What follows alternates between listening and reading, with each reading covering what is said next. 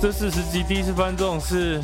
哎，我跟你说，我刚刚讲了什么？我，我现在回不去的。各位观众，我现在要跟你们坦诚，我们录了第四十一集以来，我第一次没有按录音，所以我们刚刚聊了一大堆。通通没有录到哦，而且我们刚刚本人讲的非常非常的认真，不管是我还是戴尔大叔，我们就是有一种谨慎严谨的态度在跟大家分享我们现在的心情。殊不知没录到，但我跟你说回不去了。而且你知道，各位前面我们录那个版本啊，没有录到那个版本，是一个很严肃的开头，结果没有想到，既然最后是沦落到一个。没有录到的开头，而且还更滑稽，就是没有按录音键，这个真的是大忌耶！真的哎，电台又有同事，哎，不是我们电台，是另外一个电台，另外一个电台录了一个大咖的录音，嗯、结果一整段没录到。那个 DJ 后来这件糗事就被传到各大电台，然后就被各大电台的人稍微笑了一下。但是有时候可能是机器的操控的关系啦。我就是刚刚忘记按那个 recall 啦，所以呢，给幕后一道 spotlight 在这边要告诉各位，你如果有在做任何录音录影的呢，在你开始之前，务必一定要记得。按下红红的那一颗，超悲剧的哎！不然那一颗红红的太阳下山了，你就完蛋了。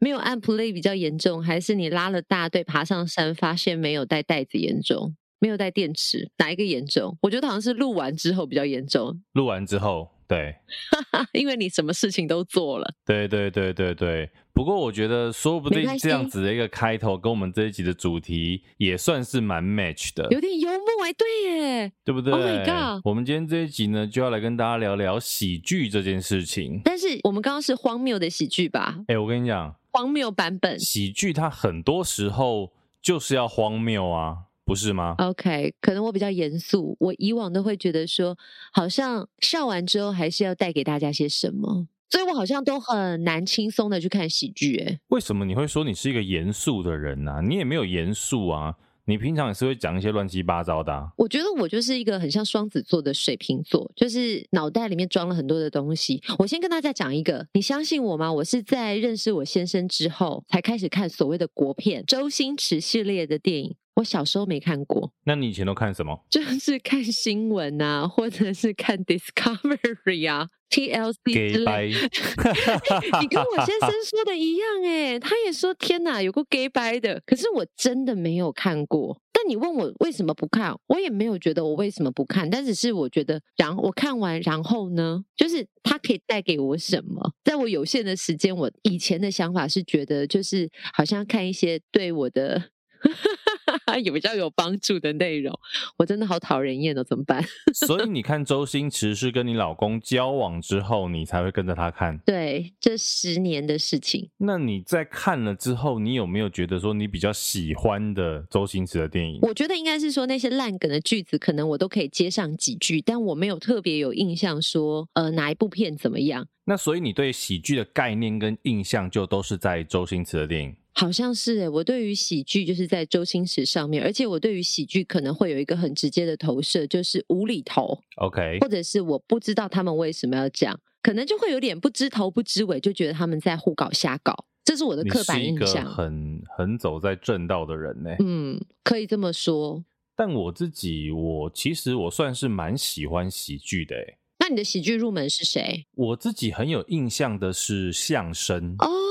哎，那你跟我先生应该会合，怎么样？要在一起是不是？哎，我跟你讲，我人生第一次去看相声，就是我先生约我去约会。哦，真的啊？然后他说我带你去看表演，我问他说，哎，看什么？他说看相声，瓦舍的相声，我就笑了。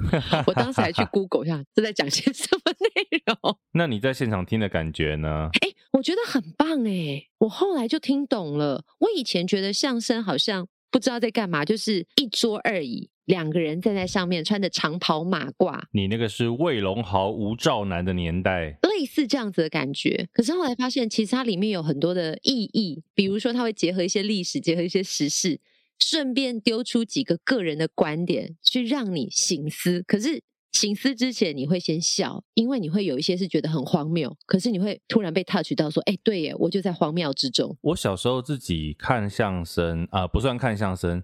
应该说，我小时候自己听相声都是听那个相声的录音带，以前那个表演工作坊，他们有出很多那个相声剧的录音带。我有的第一卷就是李立群他演的《台湾怪谈》的那个相声录音带。现在这些在那个 YouTube 上上面都还看得到。哇哦！然后你知道那个录音带它是上下两卷哦。嗯。我真的是听到烂掉，我真的是听到会背的那一种。哦。他那个剧啊，其实就是用。整个相声的方式呢，来呈现那个时候大概一九九零吧，那个年代的台湾当代的一些政治的现况啊、时事的现况什么的。嗯，那你知道我说为什么我听到会背吗？嗯，我那个时候因为我念成功高中嘛。哇。怎么样？成功高中怎么样？你是成功高中的男生？怎么样？你以前有特别的？我是北市商的女生。我们以前北市商的女生常常跟成功高中的男生联谊。真的哦？我们有联谊过吗？嗯当然没有，应该没有。但是当时成功高中的吉他社男生很帅。哎、欸，我有参加过成功高中吉他社啊。真的假的？对啊，但是我大概去了一年之后就没去了。你知道吉他社很多人要去，就夯社啊。然后我大概学会了无敌四和弦之后，我就不想去了，因为好累哦，学吉他好累，而且好难。或者是成功高中的手语社。成功高中手语社也超行，所以你有交过成功高中男朋友吗？没有啊，我没有交过男朋友，我的最爱就是我的老公。虚伪、恶心，震惊一点，哎、欸，这样也算不算一种喜剧的表现方式啊？也算了，不过一种转折很冲突，对不对？你这个算是艺人在逃避问题的方式。好了，我们转回来。哎，你刚刚讲李立群，我觉得有一些年轻的朋友可能不知道，但是当时我知道李立群大哥应该是他抓得住我这个广告啊。对对对，差不多那个时代。我是到比较后期才知道，原来这个广告其实也有运用到所谓的相声段子这样的手法。这个我倒是没有什么印象。快嘴。哦，对对对对对。贯口，嗯，就是它是一种相声的表演方式，特殊的说法用语，对，对，它是在很短的一段时间里面呢，把很大段的台词一口气的念完，它是一种相声表演的技巧，它叫做贯口，对，专业的技术。就当时我先生跟我讲完之后，我还是就是满头问号。你果然可以跟他一起去看相声啊？干嘛找我去啊？拜托，你们两个以后自己去。不要不要不要，我不要跟男生去。我刚才没讲完，我不是说我念成功吗？那因为那时候从我家坐公车到成功是有两段票，然后那个分段点就在台北车站，也就是说过台北车站呢就要再多一段票，嗯，所以我就会每天都在那个台北车站就下车，然后走路去成功，我就可以省一半的车钱。OK，省十二块。对。然后我就在每天那个从台北车站走到成功的这个路上呢，嗯，我就在背那个台湾怪谈那两卷录音带里面的内容，我就一直背一直背。哇！然后比如说我今天背到这边，然后我到学校，对不对？我隔天我就会从这个点再继续的往下面背。所以你会跟耳机里面传来的声音互相对话吗？没有没有没有耳机，我那个时候已经没有在听录音带了，我就是边走路边背，只有背。就像小时候背国文课本那样，超强哎！所以我就是趁那十几分钟，我就每天这样一直念，一直念。然后你去模拟他那个讲故事里面的语气，甚至停顿点。哦，我觉得我后来一些讲话的方式，应该跟那两年、两三年每天这样念也是有一点关系。其实你不觉得相声的讲话方式是很有节奏、很有韵律的？以前呢，我真的一开始没有看相声，我真的不懂。可是真的。进入剧场看了几次之后，是还蛮有感觉，而且你会发现相声人真的很有料，嗯，因为他们不管是布景或者是陈设，通常都是蛮简单的，就是跟我们看舞台剧可能有很复杂的景片或者是转场，对，他真的就是很考验个人的魅力，很厉害。对，像我以前就是听完呃李立群的《台湾怪谈》之后，你知道。表演工作坊其实有出一系列的相声剧，就是最经典的从那一页、这一页、又一页系列。嗯，那应该像我这个年纪有在听相声的，应该都知道这个系列。那长大之后，其实你回头再去看以前为什么喜欢这些东西，是。我觉得他们有一个共同的特点，在于它虽然都是一个喜剧，虽然都是一个让你发笑的形式，但其实它都是在反映当代，它比较像反映那个时代底下的小人物的心声、小人物的悲哀。那除此之外呢，它最后其实都会收在一个让你觉得有一点难过，或有一点沉重，或者是呈现出一些悲剧的感觉。我觉得它比较像是一个悲喜剧的呈现。Oh. 对我来说，其实我认为那个是一种另外一种去关心或观察社会议题的一种方式，然后用一种比较戏谑的角度把它呈现出来。你知道，在喜剧这件事上，我一直对一句话非常的有印象。他说：“嗯，最伟大的喜剧就是最沉重的悲剧。嗯”对，我们举一个例子，就像刚刚讲周星驰好了。呃，以比如说《济公》这部电影来讲，《济公》里面除了周星驰他的济公的角色之外，他的三个，比如说张曼玉演的妓女，然后呃那个黄秋生演的乞丐，跟另外一个恶人，其实他们都是大时代里面的小人物。虽然他的呃，整个呈现出来是喜剧，可是呢，他其实每个人他有自己的悲哀跟自己的无奈。其实你去看周星驰的电影，几乎都会有那种从小人物出发的那种体会。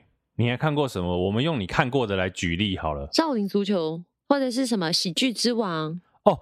喜剧之王超有代表性，因为你看它里面的男女主角，周星驰演的就是一个跑龙套的演员，嗯，然后女主角张柏芝她就是一个舞厅小姐。老实说，这两个人如果你把它放在现实生活中，一个是失忆的跑龙套演员，一个是。为了男朋友还债而去舞厅当小姐的舞厅小姐的时候，嗯，他们怎么会是一个喜剧呢？可是他用喜剧的方式去包装这一些小人物的故事的时候呢，你就会被这一些故事触动，反而其实你在笑完之后再去体会他的心情，那个感触说不定是更深的。所以我自己觉得啦，一个好的喜剧呢，一个好的喜剧，不管是电影或者是相声，或者是我们接下来想要聊的脱口秀，嗯，我觉得它都会是需要在看完笑完之后，让你留下一点什么的，或许是发人深省的，或许或许是让你想要更去思考一些事情的。我觉得那个是好的喜剧。那其实今天这一集啊，我们也邀请到一位作者，其实是我前一阵子看到一本书，叫做《喜剧攻略》。那这本书的作者呢，叫做张硕修。Social。那为什么想要特地邀请他？就是因为我觉得很难得，就在台湾有人用一个比较学术性的，应该说比较系统性啊，学术大家可能会想睡觉，比较系统性的方式呢，去整理怎么样去。写一个好的笑话，怎么样写一个好的喜剧？那 Social 是谁呢？Social 呢，其实是在台北有一个叫做卡米蒂喜剧俱乐部的创办人，也是他们的节目总监。呃，你可能未必听过卡米蒂，可是现在线上很多台湾有名的脱口秀演员，包括像是伯恩、黄豪平，都是其实都是从这个卡米蒂里面出来的脱口秀演员。所以这一集其实我们也可以来透过 Social。来聊聊看，在他眼中的喜剧是什么？然后到底要怎么样去做一个好的笑话，写一个好的笑话？除此之外，其实我觉得我们在聊天的过程当中呢，也去聊到所谓的脱口秀这些喜剧演员们，他们对社会的形象或者是社会的责任。我们可以来听听看，这个目前在台湾的脱口秀界被称为教父级的人物 Social，他对喜剧的看法是什么？嗯，来听听到底什么是喜剧呢？老实讲，我也是看了脱口秀之后，然后回头去查，我们才知道说，哦，原来其实台湾已经有像卡米蒂呀、二三这样的一些场地在做脱口秀这件事情。因为可能后来因为工作的关系，我们也很少接触这一些，然后也不知道这一些资讯。我觉得以你来讲，可以先聊一聊，就是说我们过去其实都知道说喜剧，很多台湾人会觉得就是周星驰嘛，然后我们比较认识的就是像相声，可能是现场表演的。所以以你来讲，你觉得什么是喜剧？其实喜剧就非常非常简单，它只要它目的是要搞笑的，是让让人家笑的东西，其实它就是喜剧了。应该是想说这个字眼啦，这个字眼呃原本的喜剧这个字眼，comedy 这个字眼，它原原本它就是呃比较适切的翻法，comedy 其实就是搞笑的意思。哦，这个字原本就是搞笑啊。对，它字就就是搞笑，然后有嘲讽、有在搞弄的意思的东西，它其实就是就是 comedy 的意思。你自己是什么时候开始看喜剧啊？应该说从你小时候好了，你开始接触喜剧是什么时候？嗯、呃，我们大家从小呃身边就一堆喜剧的资源。比方说最简单的小朋友最喜欢的。东西就是卡通，卡通几乎都是喜剧。不要看萤火虫之墓之类的，其他几乎都是汤姆猫与杰利鼠，对对，都是喜剧。迪迪士尼的百分之九十以上也都是。都是喜剧。我小时候还蛮多的那种节目，跟节目中间的空档时间，他会放一些欧美的，尤呃尤其美国为主的默片。台湾的电视吗？我是五十岁，我今我是刚好五十岁。我的小时候，因为我算是第一代的电视儿童。比方说，前一个节目假设演到十二点五十五，然后下个节目可能是。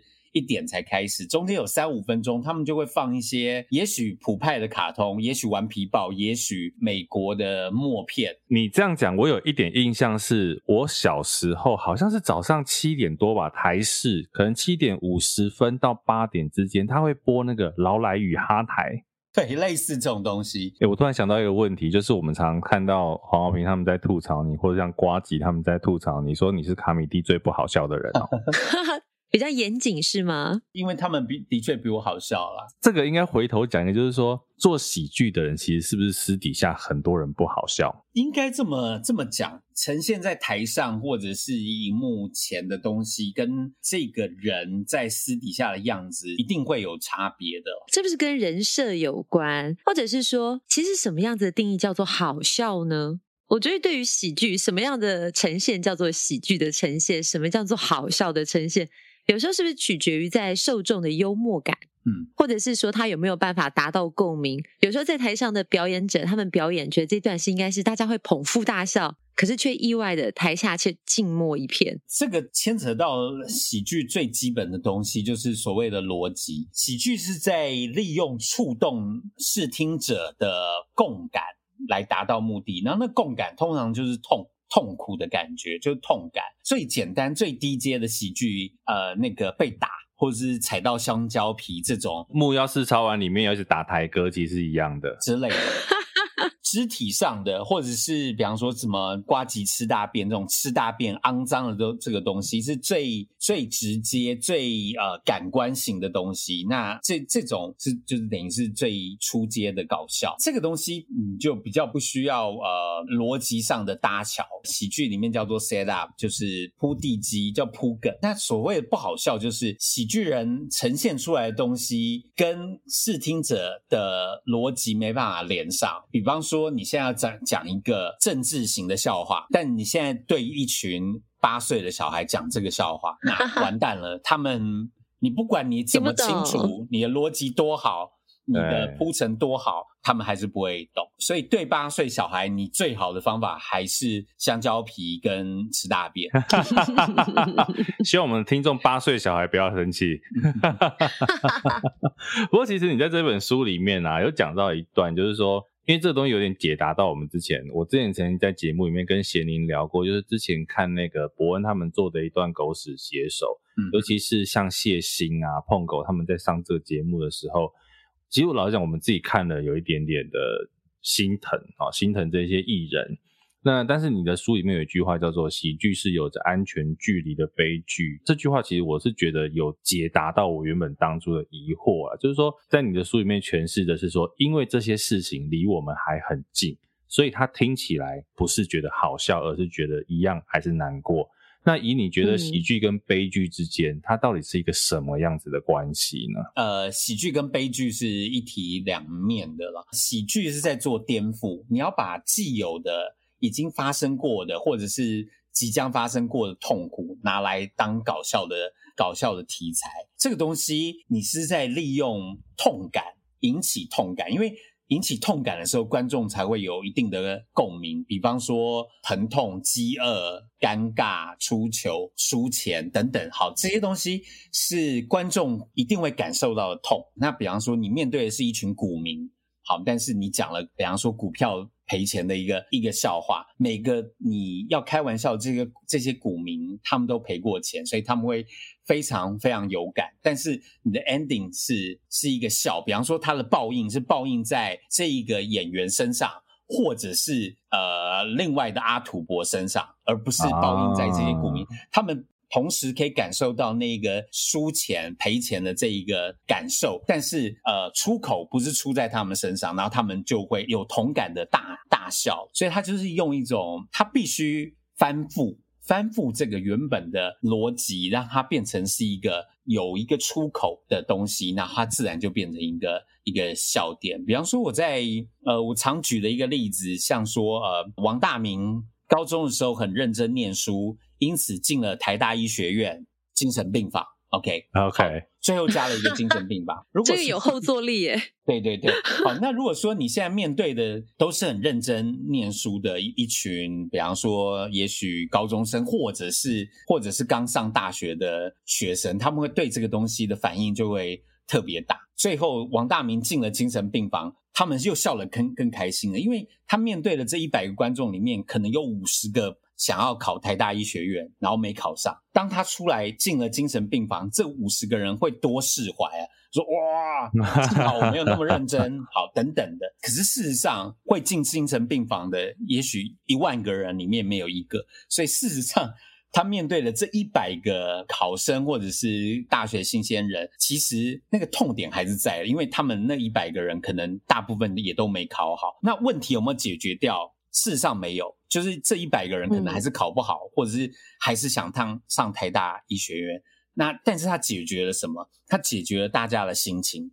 通常心情解决完以后，真正的问题也许就没有那么重要了，算是一种稀释它的方式。所以就像是透过喜剧，大家在找一个慰藉的出口，或者是因为目前很多的事情我们真的找不到答案，所以大家一起在那个环境当中很释放、很舒压。但刚刚 Social 在讲的时候，我发现有一个过程是我还蛮好奇的，不管是在讲喜剧的部分，或者是悲剧的部分。你有特别提到了逻辑，还有事实不可以偏离现实。比如说，以前我们在看娱乐综艺节目，或者是在看喜剧，我们都会觉得那是一味的无厘头搞笑。但真的是这样吗？呃，喜剧最重要的是逻辑，它要跟着逻辑走，它不能是一个无厘头。就是无厘头这个东西对我来讲是不存在的，因为你要打中观众的笑点，你必须希望他们走进你的逻辑。必须很有逻辑的带领观众进入到你的笑点里面，然后呢，给他出其不意的一个呃笑点，就是我们讲的叫做 punch。比方说，我们就讲那个周星驰，周星驰不就是被说是无厘头吗？但是呃，我们去看看周星驰好的作品，我们去分析他，你会发现它里面的逻辑严谨的要命，是不是可以这样讲？就是说。虽然它叫做无厘头，可是其实它不是没有逻辑，它是推翻一般人的逻辑。对，它是把本来你不认为可以搞笑的点，或者是可以拿来乱搞的点，拿来搞笑。所以大家可能会觉得，哎，怎么会这样搞？因为无厘头这个东西在广东话不只是没有逻辑，它是呃有贬义的意思，它就是说它是低级乱搞的意思。啊哦，而且可能在周星驰那个年代里面，这样的电影甚至有人觉得它是低俗不入流的。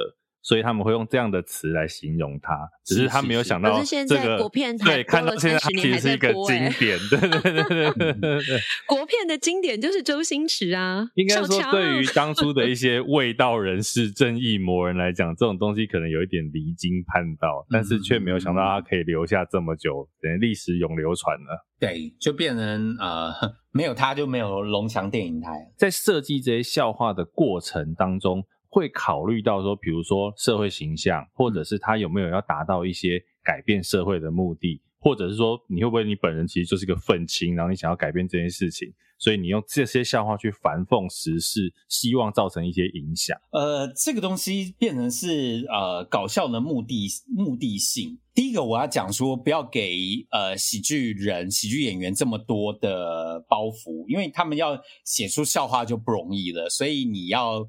叫他再去给他太多包袱，我觉得对他来讲太难了。所以，而每个喜剧人他在出发的时候，在他写这个笑话或者他搞笑的时候，他一定有一个他的目的。那个目的也许是刚才戴尔讲的，也许是，也许不是。他最重要的目的是他要拿这个东西来搞笑。好，最后呈现出来的东西可能会是戴尔讲想要的那个效果，可能不是。但是对于喜剧人最重要的是这个东西是不是好笑，是不是他要的搞笑方向？好，他第一个要去满足满足这个。然后再往后才去讲说，我做这个笑话出来有没有达到它的边际效应，是不是我要做的呃社会影响或者什么的？嗯、但对我来讲，那个应该都不是喜剧人的第一考量。喜剧人第一考量是这个东西好不好笑，他讲出来有没有 YouTube 点击率，有没有观众的买票率？我觉得这个才是喜剧人更重要的东西。有，其实你书里面有一段，就是你提到说。喜剧它的，比如说这个段子的对错好坏，它可能要通过法理情三个层面的检视嘛。那只是说，其实如如同你刚刚讲的，喜剧它可能最终任务是搞笑有点击率，所以会不会变成我们也要现在知道很多的这个黄色笑话，所谓的荤段子，会不会这一些甚至地狱梗好了，会不会有无限上纲？他们有没有一个界限，还是其实是可以没有界限的去做这些事情？因为像比如说前几年伯恩的这个郑南荣的那个笑话，他真的就是算是引起了一个轩然大波。对，其实可能是伤到了很多人啊，尤其可能是对于某些政党的支持者啊，有政治倾向的支持者来讲，可能觉得那是一个很不适宜的笑话。所以你会觉得这一些重口味，它会不会变成一个没有界限的一个？设计的方向呢？先来讲一下整个世界的趋势，但不只是台湾，应该是全世界都在走这个极端的路线。原因很简单，就是要要语不惊人死不休嘛。因为现在全部大家的传播都得靠呃社群媒体，都得开靠 YouTube，所以自然而然的大家要去抢出位，那他就必须要有跟别人不一样的东西。然后跟别人不一样的东西，他自然就会往更极端的东西去去走。这个东西其实是整个这些网络媒体在推波助澜的。比方说，假设三五年前没有 Netflix 的时候，大家的内容又再稍微再平时。朴实一点。好，那当这些 YouTube 或者 Netflix 的东东西，他们上面的东西，呃，越来越夸张，越来越狠毒，然后或者是观众可以选的东西越来越多，而那些跳出来的东西都是相对而言，他们就是越狠的东西。那大家大家只好有样学样。那所以这个东西有点。有点像是没有办法挡，它就势必它会变成这样。那但是我不认为它会呃一直是这样，因为这些波段上去之后，它总是还会回归某个正轨。而我说的正轨不是以前的正轨，而是新的正轨。就是当地狱梗、新三色或者是嗯极度政治不正确的东西都已经被讲烂了，那那些东西会变成是一个新的一个范围。变成是你讲那些东西也未必是最有趣、最有流量的时候，那大家又再回又会回到更贴近自己想要的东西，脱口秀的校正回归就对了。对，有有点类似，但但问题是，我说的已经变成一个新标准了，就是说以前的标准可能是呃，也许相对保守，之后的标准变成那些东西也变成一个普遍化，又要再回到说，那喜剧人、喜剧演员他有没有办法？再做出更有趣、更新颖的东西。那目前现在的状态是在呃扩张期，在夸张期。好，那事实上会有一些很夸张的东西，或一些乱象的东西，我觉得是很正常的。但是等这个这些嗯媒体的效应慢慢平淡下来，自然还是会有呃某种新的常态会出现。那等于是大家这几年历经一个革命。革命之后，有点类似以前我们没有脱衣秀可以看，那现在有脱衣秀了，那之后脱衣秀也就没有那么吸引人了。这个东西是一个大环境的东西。然后第二个是理论上的东西。假设我们要把喜剧算成是言论自由的尖兵好了，因为喜剧必须依附着言论自由而生，在一个没有言论自由的国度。或社会里面不可能有真正开放的喜剧，比方说北韩，他应该没办法真的去搞笑，他就真的要政治正确了。歌舞秀，对，好。那如果说我们把我们现在处的社会或者这个世界，呃，算是一个呃很有言论自由的一个环境，那照理来讲，喜剧就不应该被限制。好，至少不是一个强硬的限制，而是它必须是，它就是一个以创作者的呃能够达到什么地方来当成他的边界。那所以对我来讲，没有东西是不能拿来开玩笑或拿来搞笑的。但是唯一的取决是它好不好笑。就比方说，呃，我们要开一个很严肃的玩笑，比方说我们要开那个这个 COVID nineteen 玩笑。但是问题是，你处理的好吗？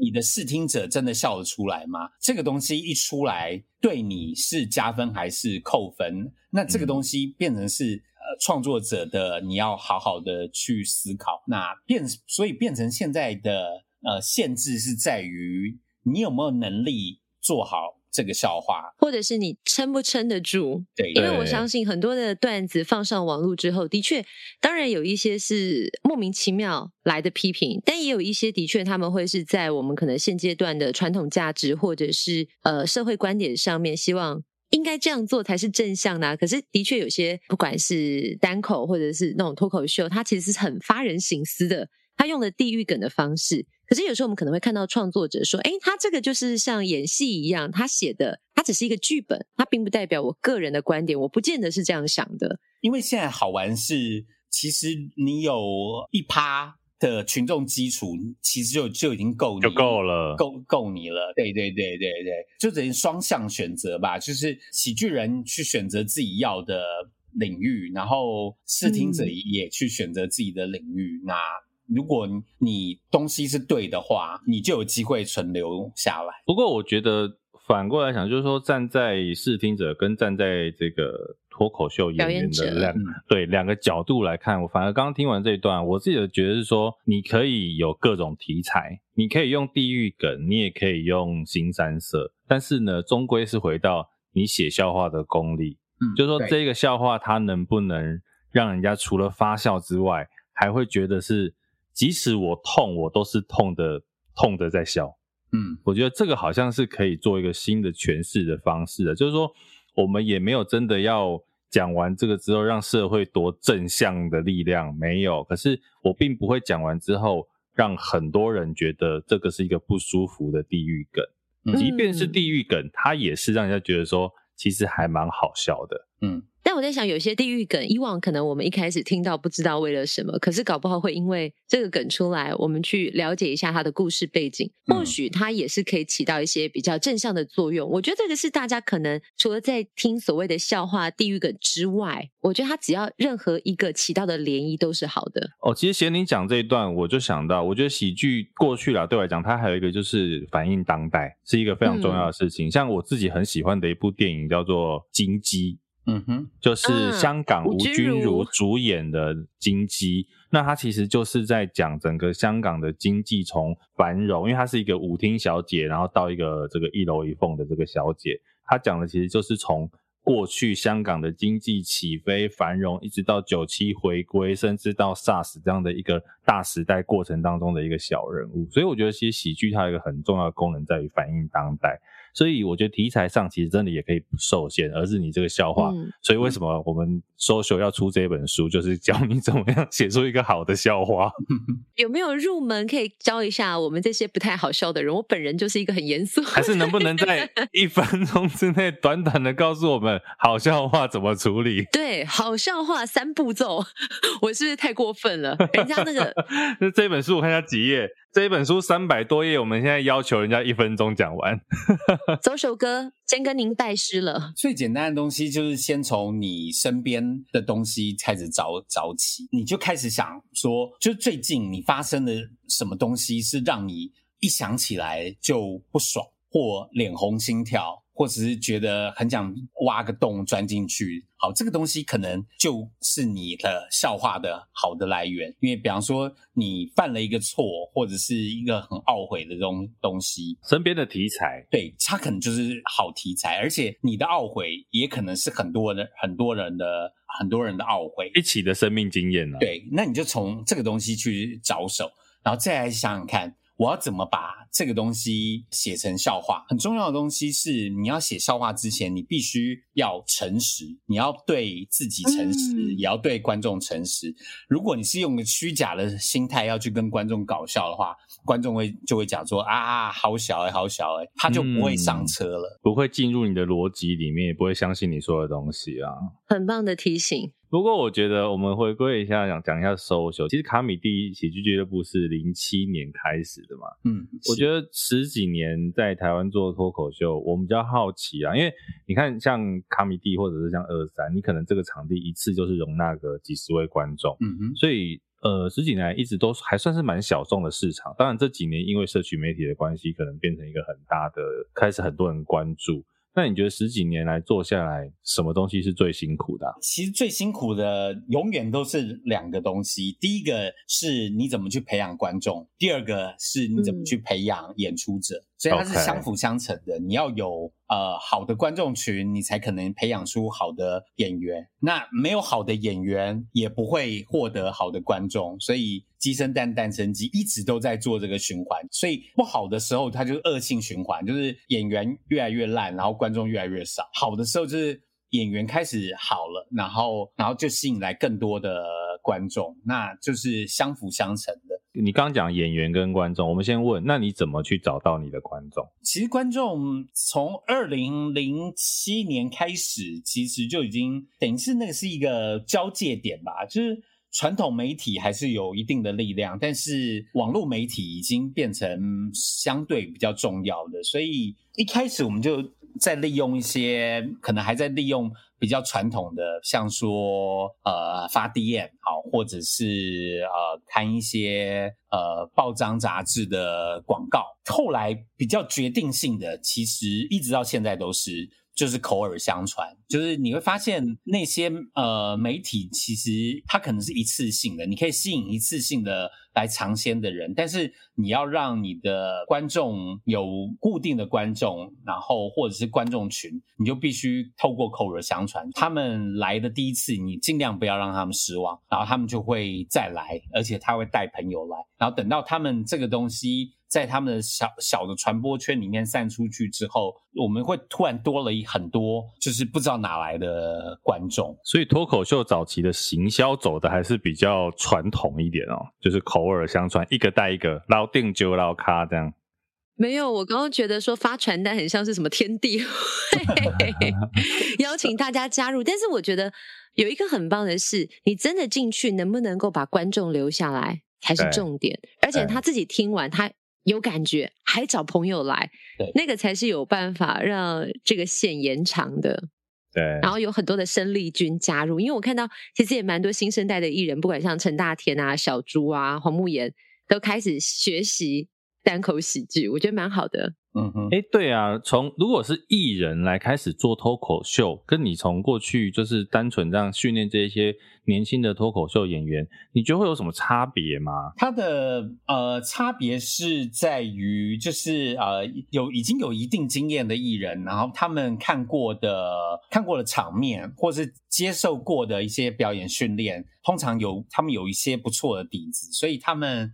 要进入另外一种表演形式，它会比较快一点。不能说它百分之百可以转化，但是它可能会可以快一点这样子。舞台经验比较丰富啊，它有一定的表演经验这样子。那会有它的限制吗？比如说，可能我举例，因为我在书里面看到一段关于那个唐崇盛跟康康啊，他们在可能曾经跟你合作的过程当中，因为毕竟觉得可能自己的这个表演内容需要有一些社会责任啊，比较四平八稳的东西。对，那艺人来做脱口秀这一段，会不会有一些限制啊？呃，的确是啊，就是如果他他背负的东西会，或者他本来的荧幕形象是。比方说比较清新或者怎么样的，他自然就是呃，在讲在做喜剧的时候，他会有时候会绑手绑脚，特定的人啊，难免有包袱。对，假设你找香蕉哥哥来，哇，他包袱 那个重了，那什么都不能讲了。我看，嗯，那其实像这几年，像因为我觉得黄豪平，然后伯恩嘛，像他去年。呃从去年开始做的像是双声道啦、延上这一些，算是真的是比较大型场面的脱口秀。嗯，你觉得这个是脱口秀现在走到现在的一个巅峰吗？至少是这个产业目前的巅峰啦。那他还能再上上去？呃，我也还不知道。不过如果是我们有机会走向。呃，那个老美的那个方向去走的话，那那就有也许有机会了，因为因为市场是要慢慢培养。那即使从哈米蒂开始到现在，也才这十几年。那我我预计等到这个市场要成熟，至少还要再花一倍的时间，再十几年啊，再十几年，它才会真的成熟。那你都要退休嘞？哇，哎、呃欸，人生七十才开始，人家不过说他五十，你十几年就要这样退休，你有没有礼貌？没有没有，这这是真的有可能，因为一个产业要成熟，它就必须它的从业者跟它的晋升管道都必须要呃完备。目前为止，以伯恩来讲的话，他还在都还在打头阵，或者是在做这个扩展这个产业的范围，所以等于是目前的东西。都还是每一样，我们做了新的东西，都等于是一个新的记录。等到这些东西都这些记录都被被做完之后，那可能那个产业的范围才会知道，然后它有没有办法持续，它有没有办法延续？那嗯，五年、十年之后才会知道。最后问一个问题啊，这个其实刚刚我们在那个你进来之前，我在跟贤玲在聊天，我们蛮好奇的，因为像脱口秀，尤其你像你这本在喜剧攻略里面，很多东西是写好的段子。嗯哼，有办法，演员会在现场，比如说临时突然，诶，效果不好，我改一段东西，或者是很多的即兴发挥嘛。因为脱口秀演员跟过去的这些综艺大哥啊、综艺人来讲，很不太一样的是，他们会比较需要一个有写好的剧本，嗯、但是即兴或者是临场。嗯相对起来，其实好像看到的比较少诶。要看人啦，要看类别。就是以喜剧演员来讲，即兴能力强的人也有，然后要完全照本走的人也有。那其实现在台湾从业者这几年一直在增加，但是其实职业的呃，目前大概也才二十个人。然后加业余的也就差不多一百个人，所以事实上还是一个很小的圈圈。我、哦、超小诶，一百多个人，对，还是一个 二十一百多个人。对对，所以事实上我们的例子还不够多，但是里面已经有特定的人，他就是有办法。他可以完全没有本就开始演出的，比方说有个欧爷，好，他可以做、uh. 做这个事情。国内国外其实一样，在国外能做这样的事情的人也也不多。那你那你刚才提到，比方说一些综艺咖，他可以呃没有本的发挥。那第一个他他的经验值跟功力可能够，但是完全没有本的发挥，能真的好，或者是真的好笑或等等的话，我自己不敢讲。其实有可能啊，因为不好笑的可能。可能在电视上被剪掉了。对对对。所以，我们可不可以这样说？就是我们一切看起来好像是脱口而出的话语，其实都是经过设计包装的，才可以给观众最好的呈现。基本上是这样子，它势必是要有大量的文本，然后大量的练习，跟大量的演出经验，他才有办法。呃，完成一个好的演出，其实也就是刚贤玲刚刚讲的，就是虽然这些综艺他感觉他反应很快，是因为他可能脑袋里面过去有这样类似的经验，所以他知道在这个时候他可以讲什么是好笑的。嗯，所以我觉得这个段子不是没有，而是他过去累积起来的东西。好了，今天谢谢 Social，谢谢大家，谢谢大家，谢谢戴尔跟贤玲，谢谢。嗯，你有没有觉得，其实我们前面中间有一段呢、啊，很像一直在逼问 social，你有没有社会责任？你有没有社会责任？因为我记得，其实之前有很多的可能网络留言都在探讨说，有一些地域梗的使用，其实它对于一般我们的道德来认知，它并不是那么正向的。对，所以也很想要从可能从不管是实际的喜剧演员，或者是这样的表演场地的经营者，甚至都已经出书来解析什么叫做喜剧，或者是。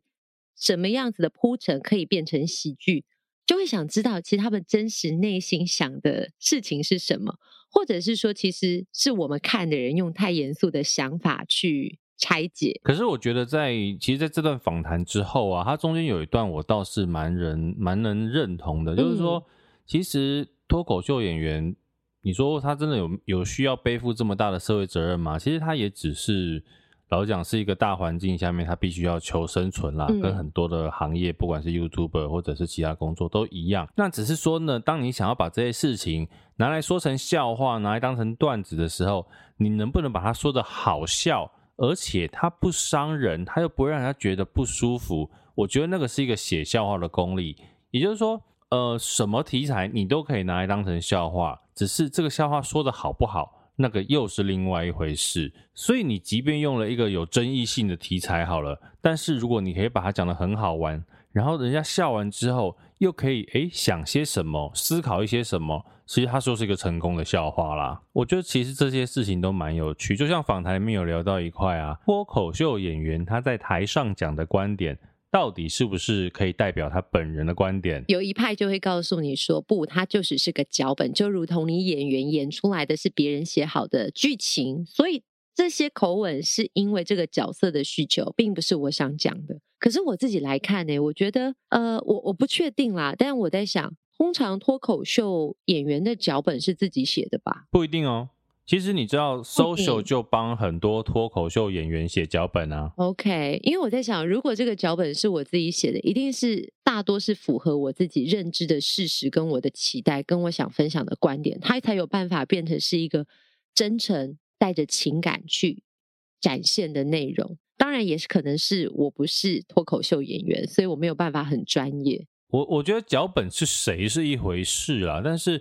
我也不能认同说演员在台上讲的观点不代表他本人的观点，这件事情其实我觉得是太冲突的。比如说伯恩好了，他在台上就说：“嘿，大家好，我是伯恩，我现在为大家讲一个故事。”可是下了台之后，你跟跟我说那个是台上的伯恩讲的，不是我讲的，我觉得这件事情是没有办法说服人的啦。呀，你你不是像比如说舞台剧或者是电视剧。那个很明显的是你在上面扮演另外一个角色，所以呢，你可以跟大家讲说那个不是你。